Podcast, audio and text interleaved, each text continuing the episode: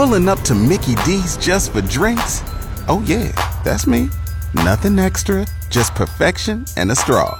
Coming in hot for the coldest cups on the block. Because there are drinks, then there are drinks from McDonald's. Mix things up with any size lemonade or sweet tea for $1.49. Perfect with our classic fries. Price and participation may vary, cannot be combined with any other offer. Ba da ba ba ba.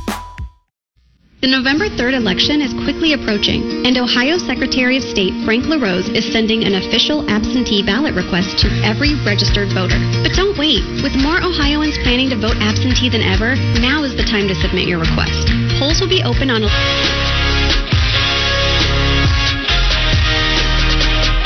right, everybody, we are back. It is the Justin Kinner Show with Kev Nash live here on 1410 ESPN Radio. Happy Friday. I hope all of you have had a great day. Ride along the river and everything like that. So I've been doing that for a couple years now. And she kept saying, I'm going to buy a bike. I'm going to come ride with you. I'm going to come buy a bike, ride with you. She has finally got the bike. We're going on a ride tomorrow and Sunday. So we're going to be out there on the path. So look out for your boy. No, like, no. On your left, on your left. You need Netflix movies. You know, Oh, I am going to watch know? that uh, Jamie Foxx movie that's on Netflix. I've heard some good things, so I'm going to watch that as well. All right. So again, I hope everyone has some fun plans for the weekend, and we got a jam-packed uh, show for you here this afternoon. Uh, we're going to hear from Herm Edwards coming up here in just a little bit. Herm Edwards joined us uh, on 1410 Wing Live. We're going to hear from Arizona State head football coach Herm Edwards coming up at four o'clock. Uh, him and Keith Byars played uh, for a short amount of time together in the NFL with the Philadelphia Eagles. Uh, so Byars is going to join us for that conversation. But it's it's interesting, Kev, kind of getting his perspective on the difference in the reaction to the postponement of the 2020 fall season out of the Pac-12 versus the reaction out of the Big Ten. And uh, we'll want to touch on this quickly. I guess again, the parents are still outside that headquarters. Oh, they're of the still there now? Headquarters. Oh, they're back today. In fact, uh, there was police involved that was basically trying to kind of push them back uh, and not let them get as close to the headquarters this time. And uh, I, I guess all I have to ask is, and I respect their fight, okay, but what are you trying to accomplish right now? Like, and I know what they want. They want transparency, and those are cute buzzwords, and they meant a mm-hmm. lot more earlier in the week than I think they do now. My point, uh, you want transparency, you want all that, but okay, let's say you get it.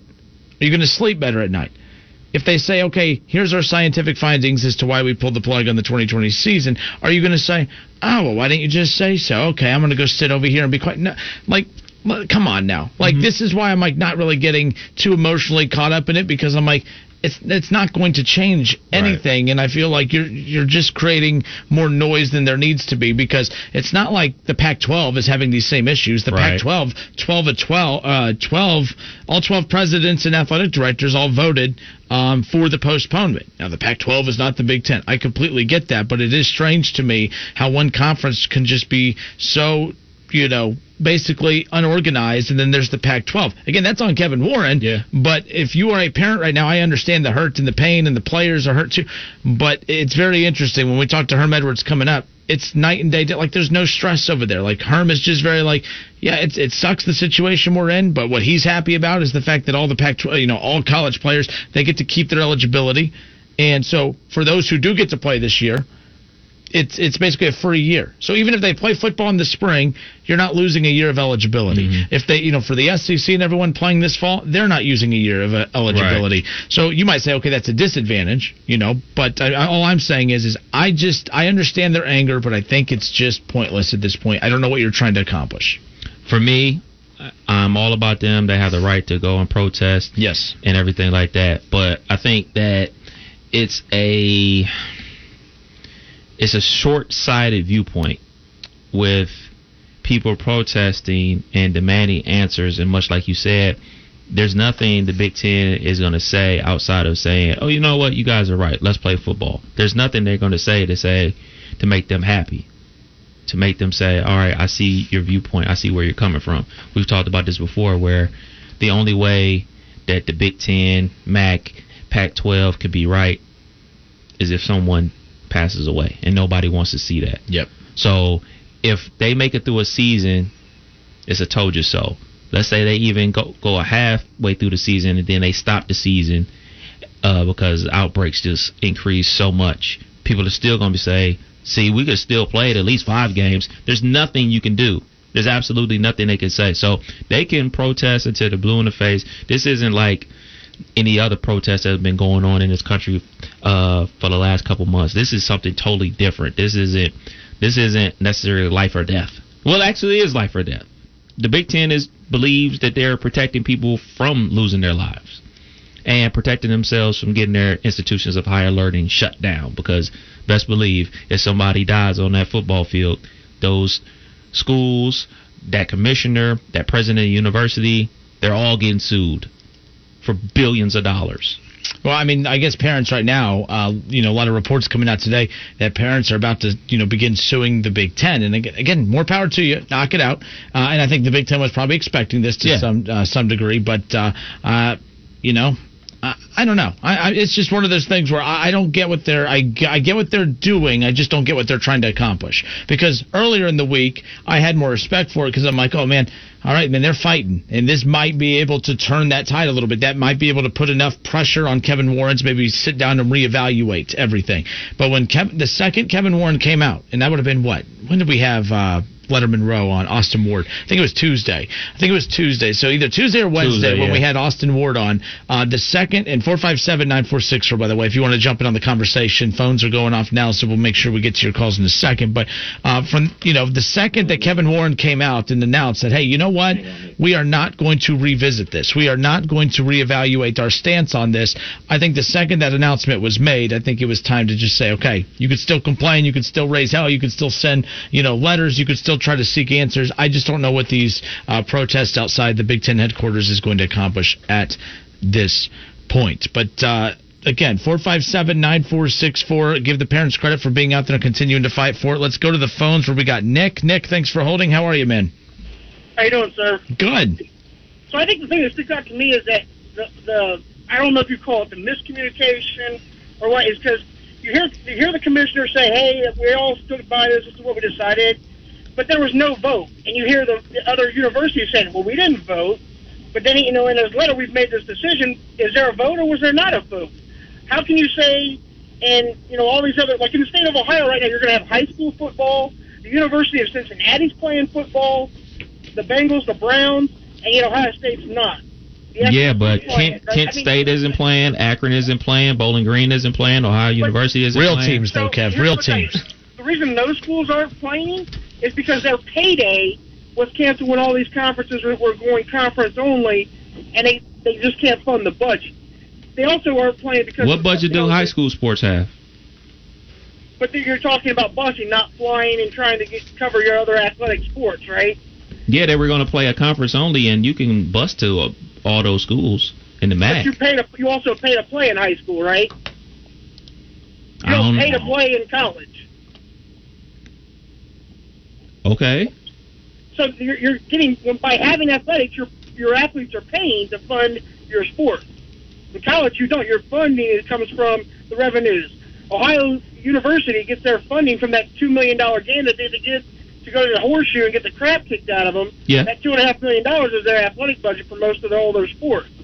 But but Nick, the other thing too, like when you and I saw that floating around on Facebook. Man, think about it. Uh, the Bengals, the Browns, and all high schools are playing, and and the Buckeyes aren't. I mean, that's a cute little angle to position it, but like this isn't a Ohio State like. Like everyone, like it, it almost sounds like they're saying, "Oh, Governor DeWine, I can't believe you're not letting Ohio State play." DeWine, DeWine has nothing to do with this. I'm not saying that, and I know you're not saying that, but this was out of the control of anything else. I mean, the NFL teams are independent of what is going on as far as this is concerned. High school, I mean, their decision maker made that. The decision maker for the Big Ten made their decision, and that's why with all the answers that they're trying to go for, the only answer that people really want is their answer, and that's okay, fine, you can play. And that answer is not coming, no matter how many letters, no matter how long you stay outside the headquarters, no matter how many lawsuits you threaten. Uh, that's why I'm just like, I, I, I understand what they're doing. I just don't see the point at this point. Well, I think that it's, and it's just, that's just an example, Justin. Right? Mm-hmm. Look at Pennsylvania. Pittsburgh's playing. Pittsburgh University of Pittsburgh's playing college football. The other states that have college programs are playing as well, and you're telling, as a parent, you're telling me that it's like me saying Kevin can go play golf, Justin, but you can't, right? Yeah, I don't want to see that. so what I'm saying is, they want answers to say, okay, what are the what is what is it that made you guys say we're not playing? Because that's that's the only thing the Big Ten hasn't said. All it said through our research, we're not playing.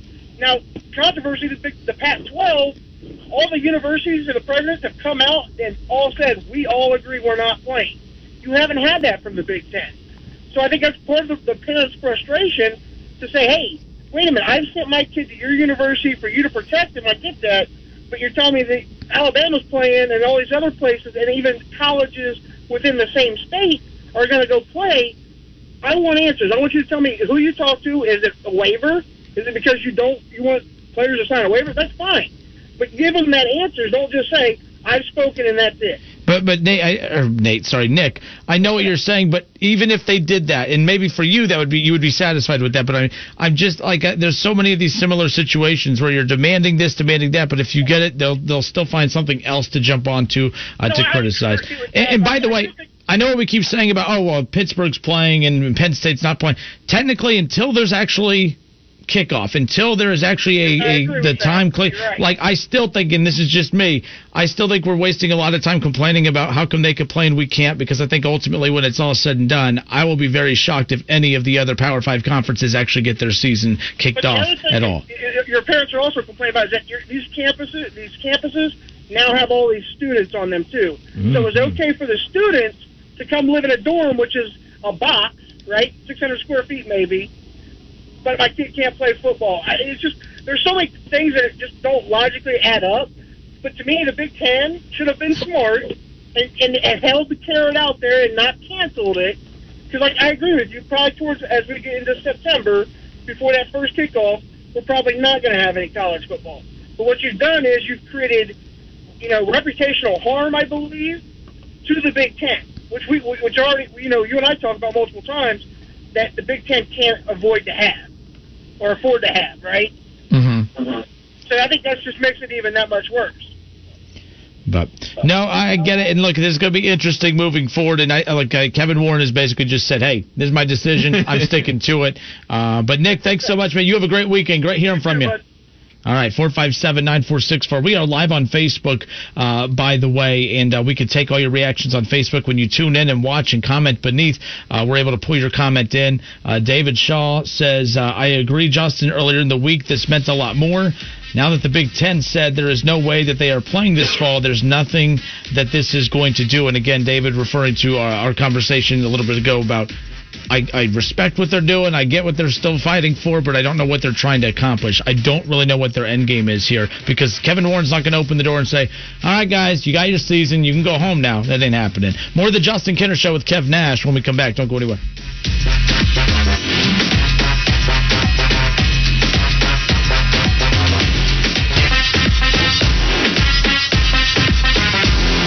Justin Kinner, Kev Nash back with you here on a Friday. Hope all of you have big fun plans lined up for the weekend. Still plenty more to get into. Herm Edwards, head coach at Arizona State, he's going to join us. Supposed to be at four. We're going to move that back to four thirty.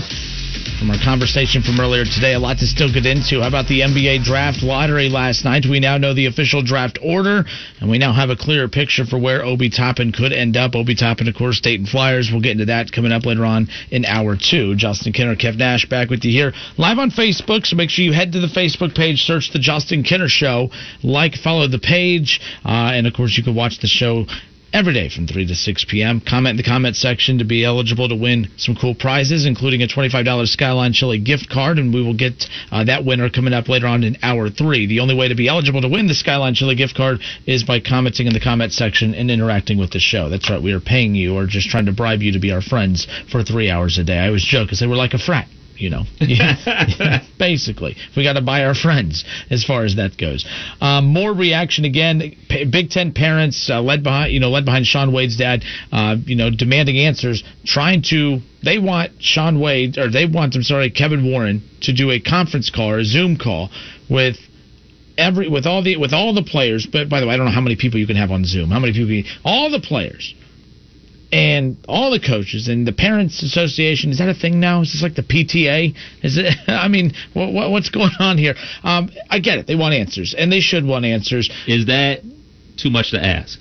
i, I think i mean i don't know why all the i mean technically they got their response this is what I'm saying is is like you wanted a response, then you got the response. You didn't like the response, so now you want another response. And then he'll do a Zoom call. You won't like his answers. Zoom call ends, and then the next day, nope, not good enough. We're going back out, everybody. Like it's just a never-ending cycle. So I, I guess it's not unrealistic to ex- to want it.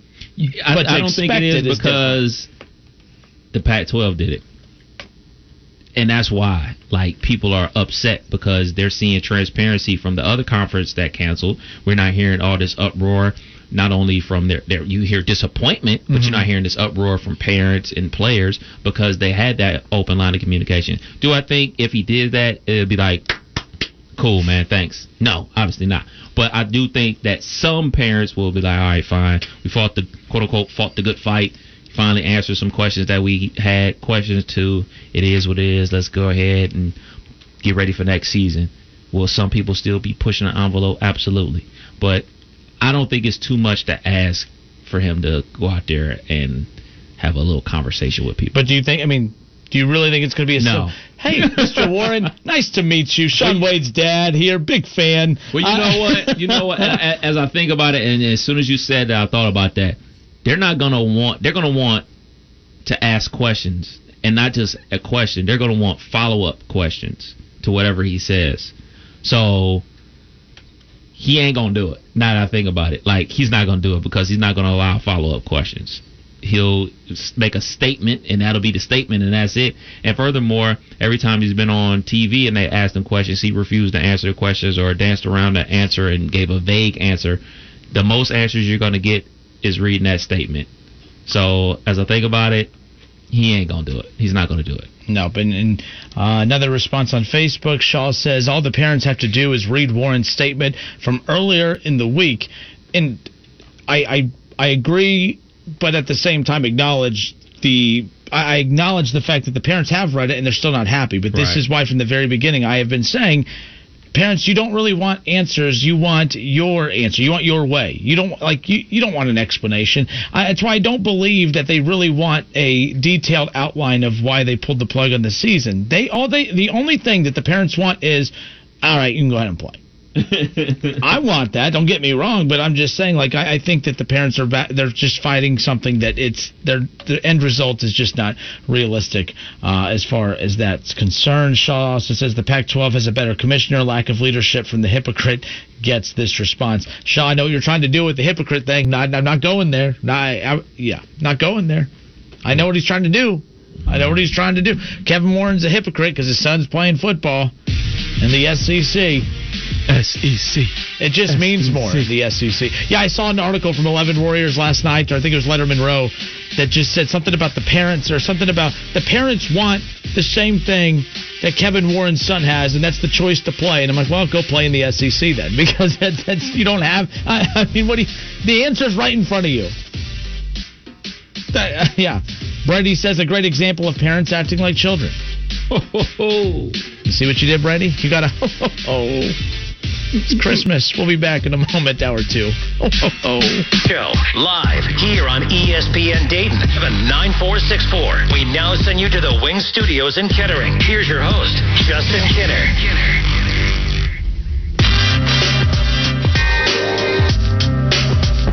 Hello, hello. These things are hot. Gotta be careful. I tell you what. I mean, Tom Brennaman has made me terrified of mics. Period. I'm not. I'm not gonna lie. I, you know, people could just say, "Well, you could just not say anything stupid." Yeah. That's true. That's true. I saw it today, by the way, on Twitter. Uh, let me go. I gotta figure. I gotta find out. I forgot who tweeted it out. Uh, it was. Hold on. I'm gonna get there in a second. John Fay um, put out a, que- uh, a tweet last night from uh, Anthony DeSclafani about Okay. Tom Brennaman. And of course, Anthony DeSclafani says, uh, I think it's better that he is gone, to be honest.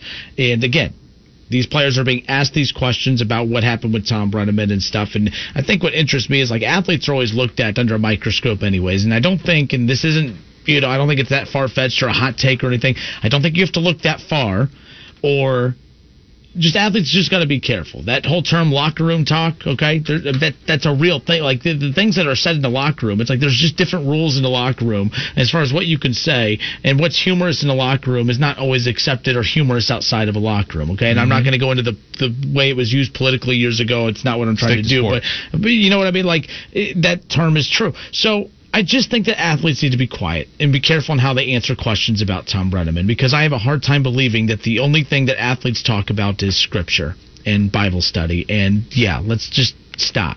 I'm not okay with that, like at all. As far as players coming out and then the media too. Just, I mean, I'm, I'm seeing all these articles on the Athletic, and I'm just so heartbroken by Tom Brennaman. You could be, I, I get all that. You could be disappointed. But just you got to stop. Everyone is acting like everyone is just they've never said anything. And I'm not defending. He should be suspended. I'm not surprised that Fox let go of him. I'll be very very surprised if we ever see him or hear him call a Reds game again. So no, this isn't me defending Tom Brennaman as I got accused of here on Twitter. And of course everyone tries to make up their own rules and says, well actually you are defending it. No, I'm not. That's why I'm telling you I'm not. So you don't get to make up the rules here. I do. So uh, as I said, put a hot mic in any clubhouse or dugout for an entire game, Kev. Mm-hmm. We'll just see how holier than thou these athletes actually are. Like I promise you, if you have a mic following around everywhere, you're going to say something that's offensive to somebody out there. And I'm not again not justifying what Tom did, but this sometimes you just got to say, yeah, it's disappointing what he said and move on. But this whole like you you got to you know it's like you have a pulpit in front of you and you got to make sure that you over preach to the world that oh no, I am just buttoned up. I am the nicest individual in the world. I've never said anything mean before. Stop it. Just stop. Just stop. That's you know, when I uh, re-listened to his apology because one, I was listening to it because Another home run. because it was hysterical. you know, I did. I see what people were saying, like, but I saw it in a different light. He was trying to save that job, boy. He was because he apologized. You were correct. He did apologize to the community that he offended. Um, but he's. I don't know if I'm gonna be on this microphone again. I don't know if I'm ever gonna make a call again. I want to apologize to my bosses and everything, and that's something you should do. Um, but it just was so awkward, man. It was so awkward because at the same time I was amazed that he was still able to call a baseball game and make an apology at the same time. And not only that, he was on camera. In baseball, well, in sports, when you make sports calls, the actual announcer they're not on camera. Mhm. The, the camera's on the action. But in this case, he was the action, and he's right into the camera, apologizing, calling what's going on on the field. Like it was, it was amazing how talented he is. And the other part, it was so silent for like the first ten seconds until he uttered that word. Yeah, because to me that means he had his headset on and the producer, like it was a, a comment. It, to me, what that says is it's not like he just randomly just it's quiet, it's quiet, yell out something, whatever, crazy. It, to me, it was in a response to something that was said to him in his headset. Like if I had to guess, I don't know if I had to guess, that stuff's just coming out as far as like you know he has his headset on because literally right after he said it, it was Reds Live brought to you by whatever roofing place it was. And by the way, now I can't. Every time I hear that roofing place's name brought up, like last night in the game, every time they brought up Ray St. Clair Roofing, I'm just laughing because all I can hear is that stupid thing that he said again. And I'm like, you know, unfortunately for that business, that thing is going to be queued up to that business. Right, Reds Live presented by. I'm like, oh, you got to be kidding me. But my again. No, he screwed up. You you can't. Uh, there's no defending it. There, there's none. I'm not even trying to defend it. I, all I'm tired of is just every time I get on social media, it's just, oh, I was up all night trying to come up with words to say about my thoughts on Tom. Shut up. Stop. Just stop. It, was wrong for what he said. That's it. We don't need to have a, a, a- an entire sermon about why it was wrong. We know it was right. It was wrong. Period. Like, but it's like people are trying to like over emphasize that I'm so disappointed in him. In fact, I need you guys to understand how disappointed I am in him so that you understand that I am so far the opposite way of saying things like that. Like that's all this is. And and again, Tom Brennaman's another prime example of why uh, and again, this is a weird overlap here, but like with the parents, what they're trying to demand out of the Big Ten, like this is a prime example of why people are never happy with anything. When people say, well, he hasn't said anything, he needs to apologize, then what do we do? We critique the apology. Well, Kevin Warren, he needs to come out and talk about why he pulled the plug on the Big Ten. He already did. You didn't like it. Now you want another explanation. We are never happy. People that were, you got to understand something too about Tom Brennaman when it comes to the network that he worked with. He is, they, I mean, he's worked there a long time, and he knew that yes, he knew who he offended, but you know what? You know who he felt bad for? Because to him, his family is the guys he works with and the guys he works for. He was imme- he was so embarrassed. He knew that he embarrassed them. He Right. knew that he made them look bad. I have no problem with him. Apo- I mean, people act like, man. I, I was listening to some shows today. Just they were calling him Thom, by the way, Thom Brennaman, like not Tom, but Thom Brennaman. Uh, and they said, you go, oh man. I I mean, it was Bomani Jones and others who were like, oh, and you could just tell. I mean, you could just tell. I mean, this is inside him. This is who he is. He, you know, and you could tell he didn't care about offending the people he was talking about. He cared about his bosses right away. Yeah, he does care about his bosses. And you think just because there's is there a certain protocol for an apology order? That hey, when you say something stupid, when you say something about uh, that offends, you know, gay people, if you say something that offends this race or that race, here is the script for how you need to apologize and who you need to apologize to first. Because if you do it out of order, that's it. That means that you don't care.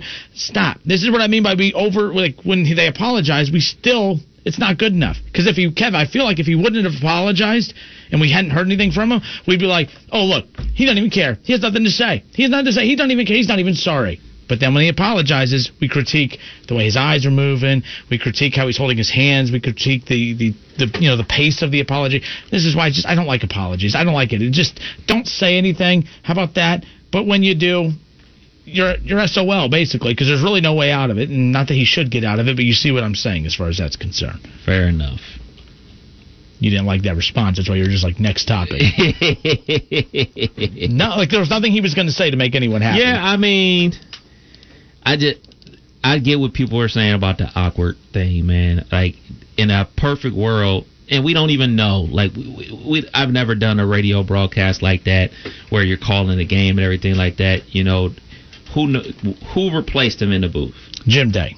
So we don't know where Jim Day was. Jim Day could have been in the bathroom. He could have been doing a million and other things because he wasn't supposed to be there. Hmm. So they have to stretch it until he gets there, until they gets the replacement there. So that's probably why he continued to call the game because I know some people were like pull him off of there right away after it said it. Like, well, they still have sponsorships that need to get read. They still got a game to call. Like it ain't like they just got somebody on standby waiting for somebody to mess up, and then boom, you messed up. Boom, plug the right guy, next guy in. Like we don't know where he was, the replacement guy. So like I get what you're saying, and but I also understand that you know an apology today. That's why I always say when people apologize and say they're going to do better, it's up to us as the people to hold them accountable for what they say they were going to do in their apology. If they don't, then we can trounce on them. But we also just don't need to give people the benefit of the doubt. Like, well, they apologize and they apologize and that's it. They apologize, keep it pushing. No, uh, they said they were going to do X, Y, and Z to educate themselves and do better. It's up to us as the people to hold them accountable for that. Yeah, but but I mean, look, he made a stupid comment. It was a stupid joke. He doesn't hate gay people. Like that's the thing that irritates me with this. It's like, oh, he said that he hates gays. No, that that he, he was insensitive. If he's, if he's guilty of anything, it's he's insensitive. And by the way, that word that he used, man, I, I don't even hear people use that word anymore. So I'm not making excuses for him. But like we act like we just are, folks. Think about the conversations you have with your friends. You don't get appalled by the things your friends say when you're out wherever, but man, when you hear someone else do it, and that's the thing we talked about this yesterday. Tom Brennaman is one of those that people already always had something negative to say about him as a broadcaster anyway. The only thing he did now was give them something legit to hate him for. Before it was we didn't like how he said this word, we don't like how he said that word. Well, now he used a word that he really should not have used, and now you have something real to not like about him as far as that's concerned. Who knows? But he's off the NFL broadcast for Fox moving forward. The Reds have yet to announce, excuse me, the Reds have yet to announce whether or not, uh, you know, what his future is. He's suspended as of now uh, when it comes uh, to that situation with the Cincinnati Reds. So who knows? But coming up around the corner, uh, we'll get back into uh, a little college football talk. Herm Edwards is going to join us at the top. Uh, I'm sorry, here in about 15 minutes, 4:30. Uh, we'll talk with the Arizona State head football coach Herm Edwards again, formerly with ESPN. Uh, interested to hear from him as far as uh, the conversation we had about the Pac-12 and the differences in how the Pac-12 parents uh, and the athletic directors and of course the presidents were able to handle the situation compared to uh, the Big Ten and just the chaos that is going on there. Um, we'll get into some. By the way, because there's no NFL preseason games, um, the Bengals had like a scrimmage today, like an exhibition game, and of course, Joe Burrow's Tom Brady. He's the greatest. He's the best. I mean, seriously, I don't even know why we're having a season. I don't know if they can go get that Lombardi trophy and just get it over to Cincinnati as quick as possible. You know what I mean? Like Cincinnati's just that good. By the way, AJ Green didn't practice today. He was on the sideline, street closed. I don't know if he thought. I think when he got to the field today, he goes, "Oh, we're here. Oh, I thought we were at Welcome Stadium. I was sitting out today. My bad. Let me let me go get my. Oh, I left my pads at home. Where's AJ Green? You want it both ways, dog. I want to. I want. What, You want what it do I- both ways. What, do I want both You ways? want to wreck. You want to wreck Joey B so bad. Oh, and trust me, there's no room for me to wreck Joey B because, well, that's what the Bengals are for. But I guess he Joe killed Burrow it. so bad. He killed the last time people were this excited was when, you know, Brett Favre threw the threw the football in the Wrangler commercials. Oh man, look at the way he throws that ball. He's so fantastic, so good. Joe Burrow for one, no one's touching him. I guess he do, I guess he did uh, get chased out of bounds and he flipped over the water cooler like an idiot. Like who? Do, I mean, seriously, slide. Here it is. Slide. It What is is. wrong with you? Like, ser- then he would have got hurt. And like, I, I mean, come on. He Here has to be smarter is. than that. Who? Who? I mean, oh, I've got a shot. I'm going to run it. I'm going to. Every play is like, like fourth and one in the fourth quarter. I just got to make. Sure. He literally ran out of bounds and got flipped over one of the water tables right over there. Setting And, tone, and then, man. and to me, that's stupid. And of course, every Bengals fans on Twitter. Oh man, he's just he's so aggressive. Oh, I love it. He's gonna be fantastic. Oh my God, we've been waiting for a guy like we've been waiting for a quarterback that jumps over water tables. I mean, oh my goodness. So glad we went two and fourteen. If it wasn't for going two and fourteen, we would not be able to watch our quarterback nearly have a season-ending injury because he wouldn't slide and instead ran into a water table. Good job, Joey B. Did you learn that in the first or second year you were sitting out at Ohio State? Why you don't like Joey B no more, man? Because about two no, months ago, you loved move. him. Huh? You loved him. You I- I don't dislike him. Rookie I just- I- I- year, he- all this stuff. He can be rookie. Uh, Ron says you're afraid that he will do better than Mayfield. I'm a hater. Tell him, Ron. By the way, since we're going to overreact to, to Twitter videos, did you see the great drop back from Baker Mayfield today? Woo! Down the field, 40 yard plus pass connected to OBJ. And by the way, this little thing that you always do. No, there was none of that. OBJ pulled it down against caught double, it? against double coverage, too. Oh no, he can catch the difficult pass. He just has trouble catching the easy passes. No, no, not this year. He's good. Okay.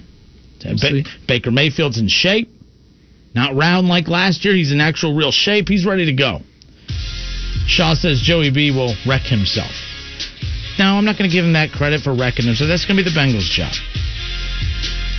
Uh, he's the best against the Bengals' defense. Well, to be fair, it is the Bengals' defense as far as that's concerned. Skinner Show with Kev Nash. Back to the famous WING studios. Here's Justin Kinner and Kev Nash.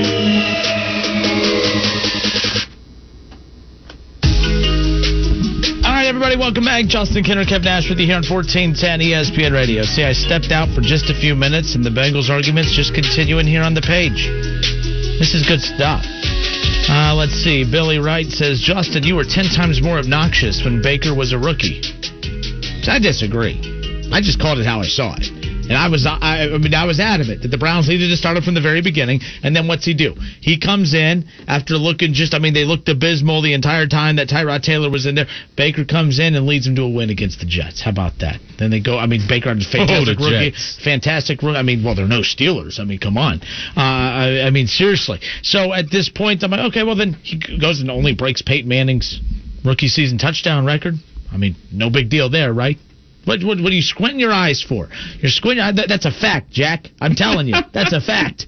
Um, and Billy said that. Oh, that's when David on Facebook says, "Let's see what he does uh, again." Yeah, real against real NFL defenses, and then of course talking about, of course, the fact that he's never out on the field. And Billy Wright says, "And when AJ has a better season than OBJ, you will finally shut up." I probably won't, Billy. you know that by now. Probably won't. Ron says that uh, Case Keenum will be the starter for the Browns by week four. Maybe. Look, I brought that up a while back that I thought it was kind of interesting that the Browns went after Case. Not after, I didn't think it was interesting that they went after Case Keenum. I thought it was smart that they went after Case Keenum. What I thought was weird was the length of the contract that they gave him because they went after Baker Mayfield, or they went after Case Keenum and gave him a three-year, uh, eighteen million dollar, you know, deal. And I'm like, well. I mean, who? And for one, if you're Case Keenum, backups don't sign three-year deals. You sign one-year deals or one year with an option. Um, to me, I thought it was very strange, and I feel like there was some behind-the-scenes conversation again with Stefanski, again, who had a lot of success with Keenum when he was the offensive coordinator for the Vikings. So my thing is, is like I feel like there was some behind-the-scenes conversation that like, look, Baker's our guy, but if he does not work out this year, we are not married to Baker long term. This is a make or break year if you are Baker Mayfield. And dude, I can't believe it. I'm looking down. I'm like, it's the 21st of August right now. We talked about this yesterday. The season's closer than you think. Like three three weeks from yesterday will be the first NFL game of the season. Thursday night football. It'll be, of course, the Chiefs, well, the defending Super Bowl champions, welcoming in the Houston Texans. So we are pretty close. Unfortunately, like I always made fun of preseason football. I, I would kill for preseason football Ugh. right now. Right now, no, no, no, Ugh. ugh. In a Ugh. normal year, ugh. Today though, no, no, no, no, no. Ugh. We haven't seen any football. I'll take preseason football. Got football Or this Friday night. Yes, we do. Thank you very much. We'll get into high school stuff coming up here uh, in just a moment. And uh, Billy says, and what about Baker last season? What about Baker last season? I've never once tried to make that turd smell pretty. it was not a good year, but that was Freddie Kitchens. Now watch what happens when you have a real head coach, second year quarterback. How many? I mean, so Third let's year. see. So if you go back, he's going to be a third year this year, Yeah.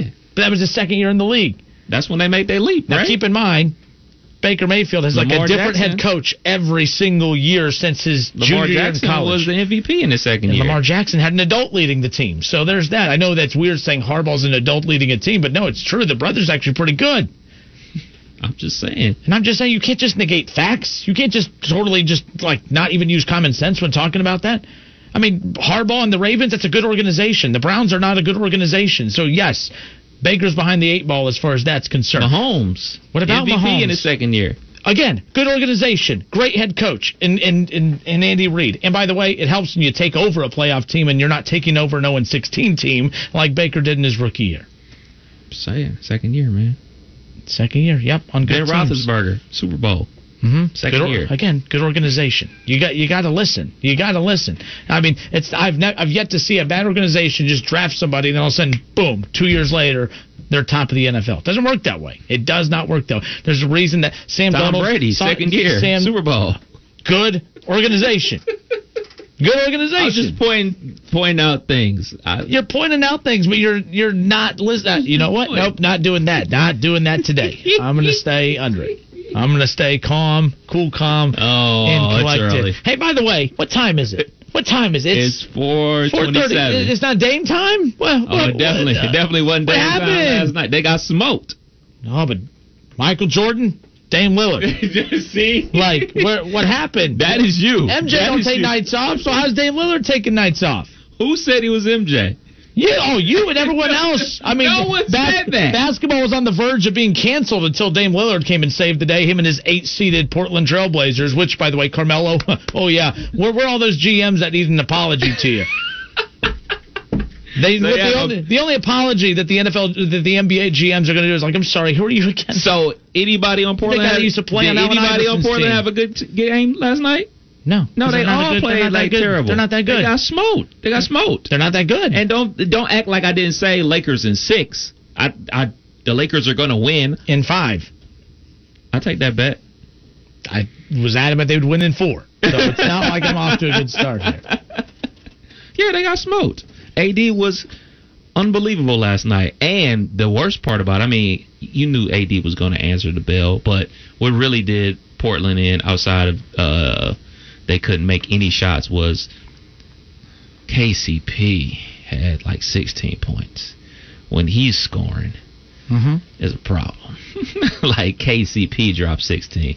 I, you know, I turned it off about halfway through the third quarter because I always tell myself like when the team I'm rooting for is losing at halftime, if they're down 10 going into the third quarter, I'll stay up. If not, I'm going to bed. It kept getting worse and worse, and when it finally got to the ultimate worst part, uh, left the living room. Wife was still doing some work. I was like, oh, going to bed. I was like, they need to put everybody on the bench and let all the young guys run out the rest of the third quarter and fourth quarter before somebody get hurt. And as soon as I get to the bedroom, your boy just broke his finger. I was like, who? Dame. I was like, great. Damn it. Yeah, and I even tweeted at you. What what time is it? Game time. No, it's You game to- time. you about to get blocked on Twitter. Get, get blocked. I'll get blocked. You get blocked. All right, Shaw Speaking says of Twitter, what's up with your other Twitter account? My oh the. I have no clue. That guy's left me alone. I blocked him on Facebook, and, and I usually don't block people, but you know what? I, I had no choice. I had no choice. you forced me to do it. I, uh, by the way, so while we were away, I'm going back to this Facebook thing. I mean, I'm, I, I try to get off the Baker thing, but they're just bringing me back. I mean, my goodness. Uh, so I was trying to say, I mean, you kept bringing up these teams about the second year quarterbacks, which, Mhm. by the way, I'm adamant too that yes. The expectations for quarterbacks coming into the league are you don't get like a, an entire. And again, we're going back to the NFL real quick, and we'll NBA stuff in a moment. I want to talk Obi Toppin here shortly as well. But the NFL with second year quarterbacks. Now, again, this is why we've talked about the importance of the draft. Speaking of Obi, I've talked about that as well. Is hey, you know, where you end up matters. Mm-hmm. You know, and maybe you know the earlier you go in the draft, sometimes that's not always a good thing because you're usually going to a pretty bad organization. Yep. And the NBA is different than the NFL. The NBA, the same teams are picking every single year. It seems like the, the I mean, the fact that the Warriors are in there is pretty interesting. But there's a reason. I mean, when we talk about the fact that the Pelicans were able to get Anthony Davis in less than a decade later, then they get Zion Williamson. The same teams are usually regularly regularly there, you know, right there at the top of the NBA draft lottery. The NFL, that's not always the case. That fluctuates quite often. But in the NFL, when you are being taken out, you're going to usually a very bad situation, unless injuries, of course, lead to that. I mean, the, the Cowboys drafted Zeke Elliott, I think they took him fourth overall uh, years ago. That was a situation where your quarterback was out, and of course, you were ravaged by injuries. They were a playoff team expected coming into the year. You had the best offensive line in football. You went out and got Dak Prescott and Zeke Elliott, and all of a sudden everything just clicked that year. So it worked out. But there's not a lot of good organizations that are picking at the top of the NFL draft. There's not a lot of teams who are picking um, their quarterback, or, you know, drafting one, two, or three, and are expected to be Super Bowl contenders two years later. If you talk about the quarterbacks that have gone on to have huge success in the NFL, that have had breakout years in year two, they're guys that have been drafted later in the draft. I mean, it's not like Patrick Mahomes dropped into the 20s, but he wasn't taken one, two, or three. Right. Okay. So he, again, when you continue dropping in the NFL draft, you fall into usually a better situation. When you're sitting at that 8, 9, 10 range in the NFL, you're usually not that far off from being a playoff team. Like, let's be clear here. What, the Steelers are picking like eighth or something like that. I think they traded, pick- they, traded that away because they got Fitzpatrick. But yeah, they would be right in the middle of the pack. I mean, the league is designed for you to go eight and eight. Like they want everybody to be so close together. Like that's why it's so hard to pick a point spread in the NFL games. Like there's so few games that are blowouts. Like if an NFL game is a blowout, it's an anomaly. Most games are played within a touchdown of each other, no matter what the team is. So, like, when we talk about those second year expectations, to sit there last year, and again, by the way, the Browns. They put enough pieces around Baker where he deserved to have those second season expectations. Um, the Bengals have done enough to really put Burrow in a position to have first rookie season expectations when you have all those offensive weapons. I, I, I think that the the old days of oh you as a rookie quarterback you have four years to develop. No, you. I'm not saying you have one year, but you have about two to three. I mean, this is the make or break year for Baker Mayfield. It's year three. So that's why I don't like when teams they get their quarterback like, oh, they don't need to be aggressive in free agency. They got plenty of time. No, you got three years, and really, that's not that. It sounds like a long time, but it's not because technically the season starts here in three weeks, and what you're going into the season with is what you're going to to battle with for the year. And I don't see them making any big splash come uh, trade deadline as far as that's concerned. But you look at the quarterbacks that have had success in year two, or you know right away. I mean Russell Wilson again. It's not like the Seahawks were a great team, but they had a solid defense and they had enough weapons that when he came in, he didn't have to be the guy, and he wasn't the guy. He would. I mean, it was like Dak Prescott. Again, taken later in the draft. Dallas Cowboys, of course. But he wasn't the offense that year. That was Zeke Elliott and that offensive line and everyone, the run game and everything else. You look at Lamar Jackson. Lamar Jackson was able to break out in year two. Why? Because there wasn't that many holes to fill when you were the Ravens. Joe Flacco was just literally on a tug of war team. He's on your side, but he's like literally helping like push the rope the other way. Um, you look at Patrick Mahomes. Okay, yeah, year two, breakout year. I mean, he's an MVP his first full year as a starter. But Patrick Mahomes was drafted by an NFL playoff team already. So that's why to sit there and, ha- and have those expectations right away for these rookie quarterbacks, it just depends where they end up. There's a reason that Sam Darnold has yet to look like a franchise quarterback yet. Baker has not looked like a franchise quarterback yet. Joe Burrow's not going to look like a franchise quarterback for year one or two. So it's just going to be one of those things. Now, it's the quarterbacks that are taken later, like Jordan Love, for instance. Mm-hmm. Like, let's say that Aaron Rodgers gets hurt early in the year and Jordan Love takes over for them. Jordan Love's going to be one of those quarterbacks that we can look at, and if Aaron Rodgers goes out early and he leads the Packers to the playoffs, we're going to be sitting there saying, "Oh man, another you know rookie quarterback coming in dominating." Pay attention to where they go in the draft because the later in the draft you go, the better situation you're going to find yourself in. And Joe Burrow did not find himself in a good situation. Baker was not in a good situation. So when you bring up guys like Lamar Jackson, it's not the similar comparison way. Other than the year two thing, this it's not level playing field, especially when you're an Ohio pro sports team like the Browns and like the Bengals. They are their biggest opponent on the schedule every year. We're going to talk about oh, who are they playing in Week Five? They're playing. They're, they're facing themselves. The, the Browns' biggest opponent every year is themselves. Are they going to beat themselves, or is the other team going to beat them? And it's usually always themselves. Like last year, the Browns were undefeated against themselves. Like it was ridiculous. Even when they won, they lost. They beat the Steelers, they lost. That was like one of the most worst feeling wins in the world. Like I couldn't believe that we weren't even able to enjoy the Browns beating the Steelers. Nice swing, Myles Garrett, by the way. so there's that. So I'm not going to let you rain on the Baker Mayfield parade. Dan Marino. Did you see that practice today? Dan Marino, what he had? He goes to a Super Bowl, what, his rookie year? Second year. Second year, so look what he had around okay. Uh, who else? Let me think about it. Let's. Kaepernick. Second year went to the Super Bowl. Yep, that defense. I'm not a Kaepernick. Again, Kaepernick football player because that's a, I'm not going there. I've already been called something on Twitter today. I ain't going there now. uh, I was never a Kaepernick quarterback guy, to be honest. Like you know, as far as the talent is is concerned. Now, who, who do he, he replaced Alex Smith, right? Mm-hmm. Alex Smith just set him up, don't he? We'll, he'll get you there, and then we'll get you over the top with somebody else. I don't know, but hey, Uh, but, that but that but that great Harbaugh, I'm telling you, that organization, the Ravens, that one that you're like, oh, Lamar Jackson, Lamar Jackson goes to a good organization, Uh, who else? set up to succeed. Um, who else was in that second year that balled out? I know somebody else did. Yeah, Marino went to the Super Bowl as a as a rookie. That's what Oh, I was his rookie year? Yeah, Really? Mhm. Thought it was his second year. first year, greatness. Wow. That's Uh, that's even crazier. Ron, again, we're live on Facebook, by the way. So when we're reading these Facebook comments, they're coming into the comment section. We're pulling them into the show. So be a part of the show. Head to Facebook, search the Justin Kinner Show. Ron says um, Kurt Warner. Oh. Stocking shelves comes in MVP. He don't count because he was already like 30. What's wrong with being 30? I'm, I'm, just 30. saying he was like 30. 30's a great year, man. 30's a great year. Well, I there's mean, a difference between you know what they say, I mean- years old in your second year and 24 years old being in your second year. Drew Brees. I don't know about year two, Lamar, but uh, team two, team two is pretty good. That's for sure. That's for sure. Oh man, uh, dude, Shaw says, "Come on, Justin, there are excuses for everything." Okay, but yes, there are excuses, and then there's common sense. And what I'm bringing to the table here is common sense. Like bad organizations are bad organizations, and there's a reason that when teams like the Bengals and teams like the Browns and teams like the Jets and everyone else drafts high or drafts at the top.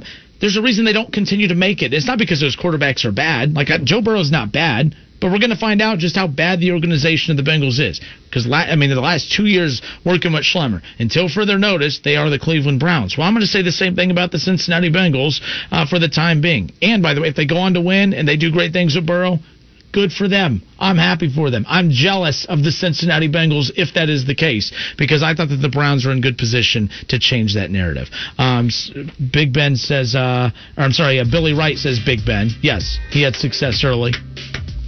Indeed.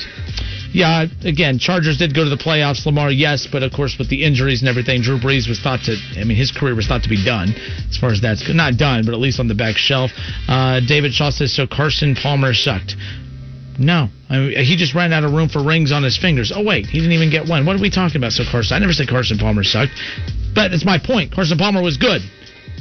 But again, he wanted out of Cincinnati. Why? Because, hey, he goes to the front office. Hey, we're so close. Let's make this move. No, Mike Brown's cheap. They don't want to do it. So Shaw Carson Palmer did not suck. People think he sucks now because all he does is talk smack about the Bengals, which that's go Browns. We'll be back in a moment.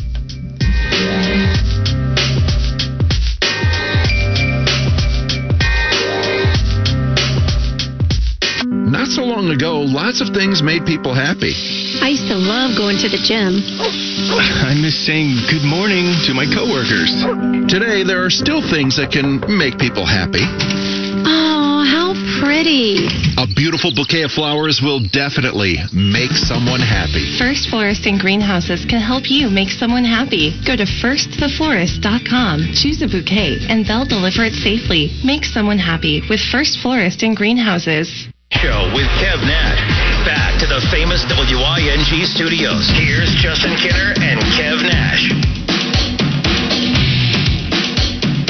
Coming up here now at five o'clock. We went from four to four to thirty. Now at five o'clock. Monday. I promise you, Herm Edwards. Yeah, next year, the first Monday of next year. Herm Edwards, Arizona State head football coach. We'll talk with him coming up. Uh, him and Keith Byars about the state of college football right now. Again, no Pac-12 football this fall, no Big Ten football this fall.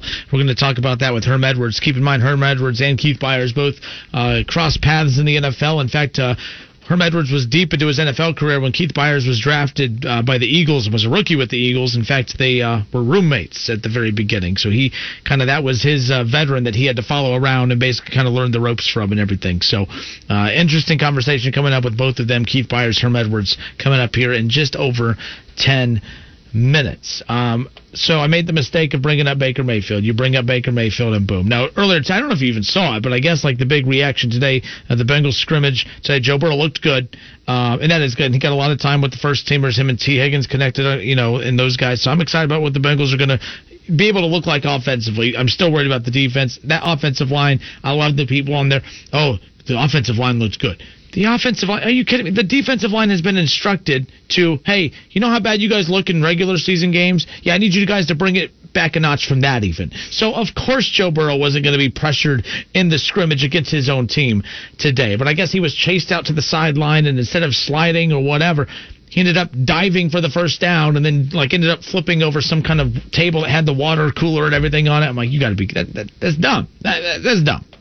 Baker Mayfield would never do something like that. so somehow we got into talking about you know quarterbacks who have had instant success right away, uh, and the pattern that we're starting to notice is the the rookie quarterbacks who have come in and had instant success. All of them do it on, in, for great organizations. Um, rookies don't come in and have great success for bad organizations. Uh, and by the way, sometimes you could speed up that you know progression a little bit if teams, Kev, are you know, already are a playoff team or have weapons. Like, let's be honest, the Browns are a bad organization even two years ago. I mean, they went 0 and 16. Um, they were able to, you know, they go out and get Jarvis Landry. They were able to add a couple key pieces on the def- offensive defensive side. They get their quarterback in Baker Mayfield, obviously, and they were much improved. But again, all the chaos that was going on. You had Hue Jackson at the beginning, uh, and then you know everything going on with the offensive coordinator from the Steelers. Of course, thanks for that, by the way. See, that was even a plan from the Steelers to to ruin the Browns' season to get in their way. Uh, but the bottom line, the Browns just always always chaos. So you you know Baker Mayfield in his first year and a half, two years, has had three head coaches. Mm-hmm. Three head coaches. Now he's on coach number four. That's pretty impressive. So That's I- called a bad organization. The Browns Yeah. are a bad organization. So I'm not From making the top to the bottom. so when Shaw on Facebook says uh, everyone has excuses, I already lost the comment here on Facebook, but uh, you're right. Everyone does have excuses, but sometimes that is the reality of the situation. I mean, hell, there's excuses with the New England Patriots. Well, oh, Tom Brady only had success because he's a system quarterback. Okay, well, that's an excuse too. But the bottom line is, if you're accused of being a system guy and it still leads to wins and Super Bowls. You know what? Let Baker. I hope Baker Mayfield's a system quarterback guy. I, they just need someone with the brain that's able to implement some kind of system that they can follow. Freddie Kitchens, Banjo Boy. No, he wasn't it. He wasn't it, as far as that's concerned. Uh, so Carson Palmer, Shaw says, so Carson Palmer sucked. No, I never said he sucked. He was actually pretty good, but again. Carson Palmer, as good as he was for the Bengals, wasn't able to get over the Bengals hump. That's why he wanted out. Shaw says, My point is, Palmer had the crappy Bengals organization on the brink of a long playoff run. Again, Kimo happened, so there's that. Yeah. You brought that up too. Yeah. Now we know that, but again, there was issues that were stemming even to that previous that off season heading into that season that they were going to go on. Bad organizations lose with good teams. Bottom line. And that's what the Bengals are. They are a bad organization. The Browns, bad organization. And basically, I have no clue which of these two franchises is going to make the playoff next. The Browns should, But my goodness, it wouldn't surprise me at all if all of a sudden in year two, if the Browns screw up this year, next year all of a sudden the Bengals hit the ground running. It would not surprise me at all. They got to address that defense though. But Mike Brown just spent 150 million dollars. I don't think that dude's going to do that in back-to-back seasons. I don't think he's going to open up that checkbook back-to-back off seasons. So I think what you have with this team is what you have, and whatever you add in next year's draft as well. I don't see another big spending spree coming from Mike Brown and company. So you're on record saying the Browns are going to go 12 and four. Yes. What if they go nine and seven and miss the playoffs? And they miss the playoffs. What do you mean? What should they do? I mean that they're just not going to pay Baker at that point. I mean that's why they already worked out the ex- the long term extension with Myles Garrett. He was like the highest paid uh, pass rusher in the league for what, like maybe m- a few months. Of course, before the Chiefs stepped in into that situation. I mean, look, the Browns. It's a play, when we say playoff or bust. In my head, they're playoff or bust, but I don't know what the bust means. Okay, bust as in that's it. We're cleaning house.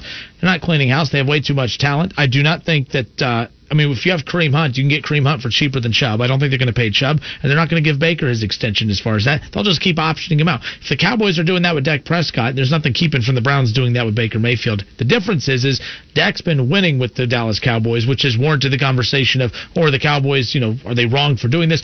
No one's going to say the Browns are wrong if they continue to option um, Baker Mayfield as far as that's concerned. And you won't even hear a peep from me. If Baker can't have success this year and get this team to the playoffs, you won't hear a peep from me about, oh, the Browns need to pay him. No, I won't at all. And Case Keenum, by the way, I don't think Case Keenum is the answer. So stop. People keep bringing up Case Keenum. No, Case Keenum, no. Who, the Ron? The Ron, yeah. Shouts out to Ron, man. The Ron. So My there's the that. Ron. So, but September 10th is the first NFL game. Uh, is three weeks from yesterday, and it's going to be, of course, the su- defending Super Bowl champions, the Chiefs and the Texans, and uh, we're all looking forward to that as far as that's concerned. But I hate, I can't believe. And by the way, four five seven nine four six four. Kevin said no, no, no to the preseason games. I miss the preseason games right now. I, ju- I only miss it because we don't have it and it's been a horrible year and I'm just grass I just need football right now. So yes, I miss the preseason. We are live on Facebook. Go to Facebook and comment. Do you miss preseason football? The fact that we are having to talk about Twitter reports of a scrimmage because teams can't have preseason games, I I don't like I don't trust Bengals Twitter anyways. Reporters, all media now is like fans.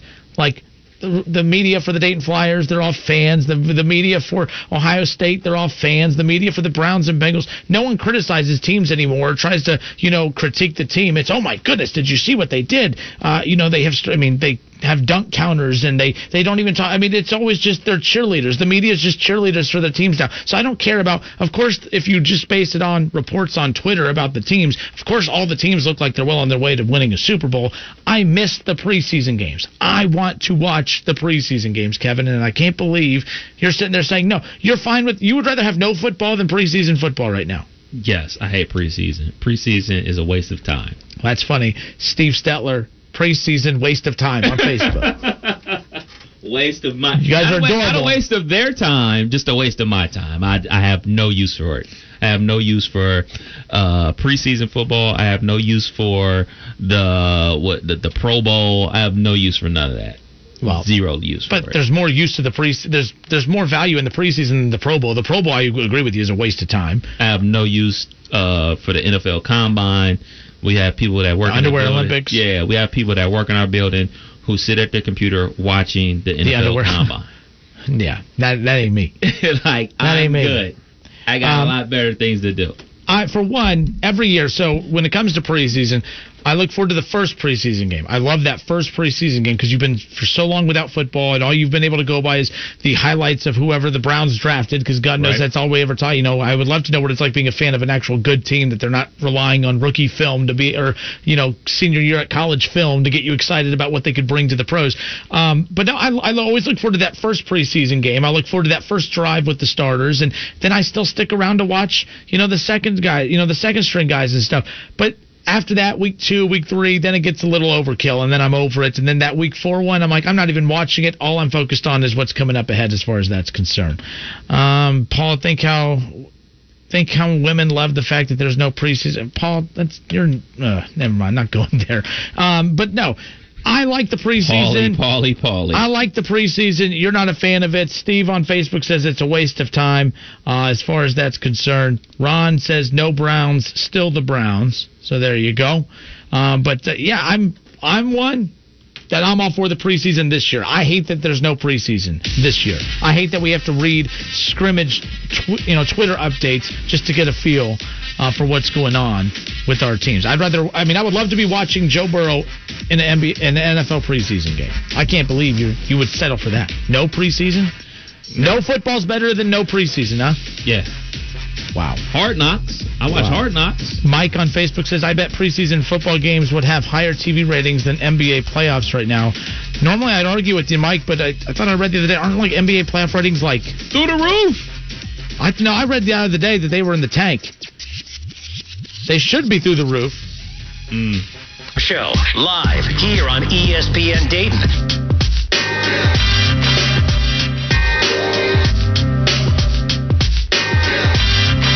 Justin Kidder, Kevin Nash, back with you here on 1410 ESPN Radio.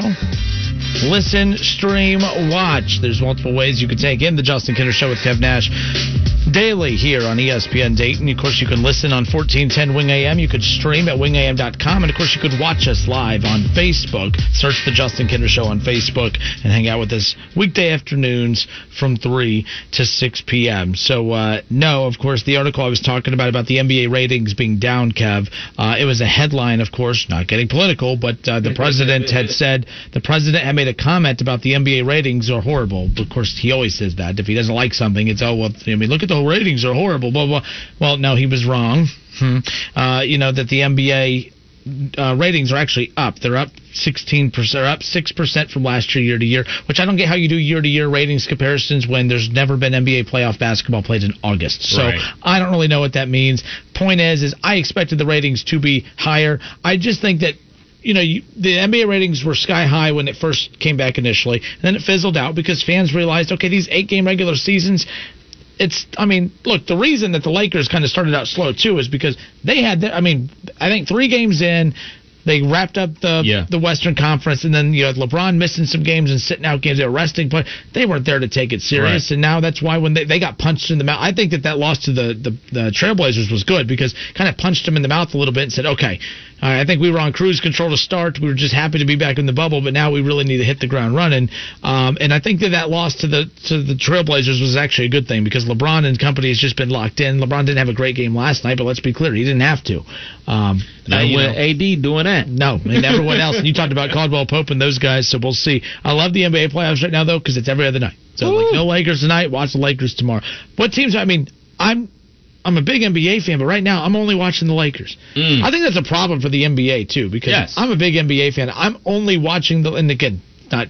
Justin Kinner, but for me, I'm only watching the Lakers, and there's stars all over the league. But this is was the problem back when MJ was in. There were stars all over the league too, but there was no must-watch stars Right. back then. MJ was that must-watch star, um, and then you know Kobe and Shaq became that must-watch tandem with the Lakers, uh, and then of course then it started changing. I mean, even Allen Iverson and Tracy McGrady and those guys, Vince Carter, they were never like must-watch guys. They they added a little bit of you know The feel to it, but LeBron's. I'm sorry. After MJ, LeBron was that next big draw. It was Magic, you know, Larry Bird, Magic Johnson, uh, Michael Jordan into LeBron James. Maybe it's Zion Williams, but I don't know who that next draw is. So many good players in the NBA, but none of them are draws. Giannis Antetokounmpo is not a draw. Right. That's why they have him. That's why they have the Bucks tipping off at one o'clock almost every single day. and you would think that they would have them in prime or at least the second to last game. So that's all as far as I'm Yeah, the concerned. NBA does have a problem where, you know, in years past when LeBron was with the Cavs, then the Heat, and then back with the Cavs, you know, those games were 7 o'clock and 8 o'clock. So they're great lead in games to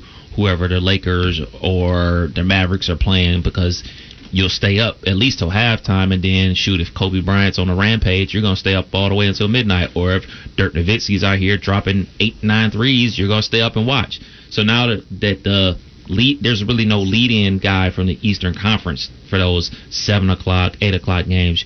Uh, maybe that guy can be Giannis. Maybe that guy can be uh, who? Uh, maybe the Celtics can be that lead-in for for the Western Conference games. But like from on the East Coast, man, like we talked about this the other day, man. Like it's a struggle to stay up until midnight. Like for those nine and ten o'clock games, like we have to work in the morning. We like we're not quote unquote spring chickens anymore. So we force ourselves to stay up to watch these games on the West Coast, especially if it's the Lakers, because LeBron is such a hot item and he's such a great basketball player. Let's not. not I mean, he's no. Dame Lillard. But Dame time. Uh, and I mean, I watch. I always watch. Who was it? Dallas and the Clippers. I made it all the way to the fourth quarter last game, and I fell asleep. Luka. Getting busy. I mean, he's only 21 years old. When I heard that, Joe, I was like, man, he's only 21. and that's the best part of the problem. Like he's been playing professional. Well, it's not a problem, but he's been playing professional basketball since he was like 16. Like that's like that's why the G League and the NBA like they're trying to work some stuff out. Like yo, they're playing as professionals so much earlier than our kids are, so we have to do something. And that's why the G League is finally starting to explode and finally starting to get guys that potentially would go to college instead of going to college, they're going straight to the G League. Mike on Facebook again, live on Facebook. So make sure you head there down. Or uh, I'm sorry, uh, follow the Justin Kinner Show and comment in the comment section. Uh, Mike says Miami Heat to the finals. I don't know about that. This ain't LeBron's Heat, ain't even Alonzo Mourning's Heat. Mm. You don't like the Heat? No. I, I, I like that the kid from Kentucky, the Herro kid. Herro. Uh, they got Bam. I like the kid from Oakland out of the Horizon League, Kendrick Yeah. Nunn. None. Beast. Yep. Beast. And we just, I mean, that the NBA always fascinates Jimmy me when you Buckets. get situations like that because, like, okay, the NBA, you know, the stars in, in the Power Five college, you know, the Power Five schools, you know, the Zions, those guys, you follow them. But then there's guys like Kendrick Nunn who, okay, he was really, really good in the Horizon League. We never looked at him and said, oh man, he's going to go from the Horizon League to just dominating the NBA, and that kid can score with the best of them. And I'm like, but like you would think, common sense would tell you if you just plucked that guy out of the NBA and dropped him in the Horizon League, you think that he would just literally just be above and beyond just what a good player is in that conference. He was really good in the Horizon League, but I never looked at him as to the likes of what we've seen from some of the time. I mean, even going back to like when Norris Cole, like Norris Cole just played and looked different. Like you could mm-hmm. just tell, like man, his team screwed up by not getting him. Nunn was good, but I mean, it was like I didn't look at him and say, "Oh man, like that's an NBA talent right there." And then you see what he's doing in the NBA right now; it's unreal. I read this article about college basketball being overcoached. They don't allow the the natural talent of their players to take over. Like they want to call timeouts every time there's a last second shot. They want to call every single play. They want to do all these things to control the player because an individual player may be able to handle it, but the other four guys on the court can't. So it's kind of like you put the handcuffs on one guy because the other guys can't. And I think that is true. I think college coaches have like that complex about making sure everything is done the right way. You know, sometimes you got to make sure you do your right job and coach them up in practice and let them and roll the ball out there and hope they execute. I disagree. I mean, look, there's a lot of teams like Oakland is a team. By the way, Oakland lets their players do that, and that's why they don't play good team basketball. And that's why they never win. tur- You know, tournaments. The the teams that win those conference tournaments are the best teams, like the teams that, that play good team basketball. You don't see a lot of teams led by one single star leading the way in those smaller conferences or whatever. Like, I agree with what you're saying, but like, there's guys that you could have let play like that in the Horizon League. You think you get guys like that all the time, but again, they crunch them in and you know play that system basketball. Right. There's a lot of times you'll hear them say, "Oh man, if you just let them play a little bit, let them play." But that's not the Horizon League. That's pretty much Everywhere. everywhere. That's everywhere, like you're saying with college, and of course it loosens up a little at some of the Power Five schools, like Zion. You're going to let Zion be Zion, but there's even guys like at Kentucky. It's hard for the casual fan to get a good feel for the talent at Kentucky because I mean everyone's kind of drowning out one another. But Yeah. then they get to the NBA and you're like, oh, damn, like you Yeah. know, because they're getting I more mean, of Devin that Booker, isolation. Yeah, Devin Booker Booker's never example. never started a game in Kentucky. And I think he's doing okay. yeah, That's who the Warriors should trade that pick for. Or no, the Timberwolves. I'm sorry. If I'm the Timberwolves, I trade that. Go get Devin Booker. not bad. Booker. not bad. I wouldn't trade it if I'm the Suns. I'd be like, I'm good. The Suns ain't going anywhere with him anyways. Gonna max you out. I mean, DeAndre Ayton, he got paid more in college than what he's getting paid now. anyways, You don't. You're not buying their eight and zero run in the bubble.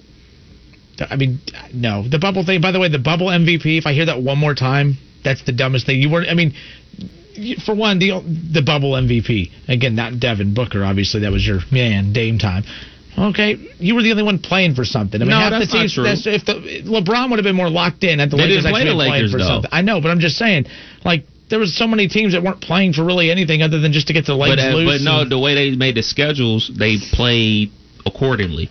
Like they played uh, teams that were vitally for position in the playoffs, and they played who the Memphis, who was in the eighth spot. They played uh, who else did they play? They played the Clippers. They played the Nets. All these teams were vying for position. And if a dude drops 61 points and then comes back and drops 50 points the next game and then 40 the next game, I mean, it's pretty evident that he's going to get the MVP. I mean, there's pretty cut and dry. I just think I thought it was dumb. The, the bubble MVP. No. How about Giannis, the real MVP? LeBron's technically the real MVP, but he ain't getting the MVP. He's going to go to Giannis. Antetokounmpo because. I don't even remember. I don't even remember what happened in the real regular season. To be perfectly honest.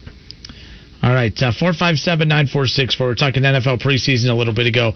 Uh, I missed the NFL preseason. I I, w- I wish we were watching preseason right now because I will take that over no football. I mean, I don't like the preseason. I think they should shorten it. I, I really think that preseason should be preseason game, off weekend, preseason game, off weekend, week one.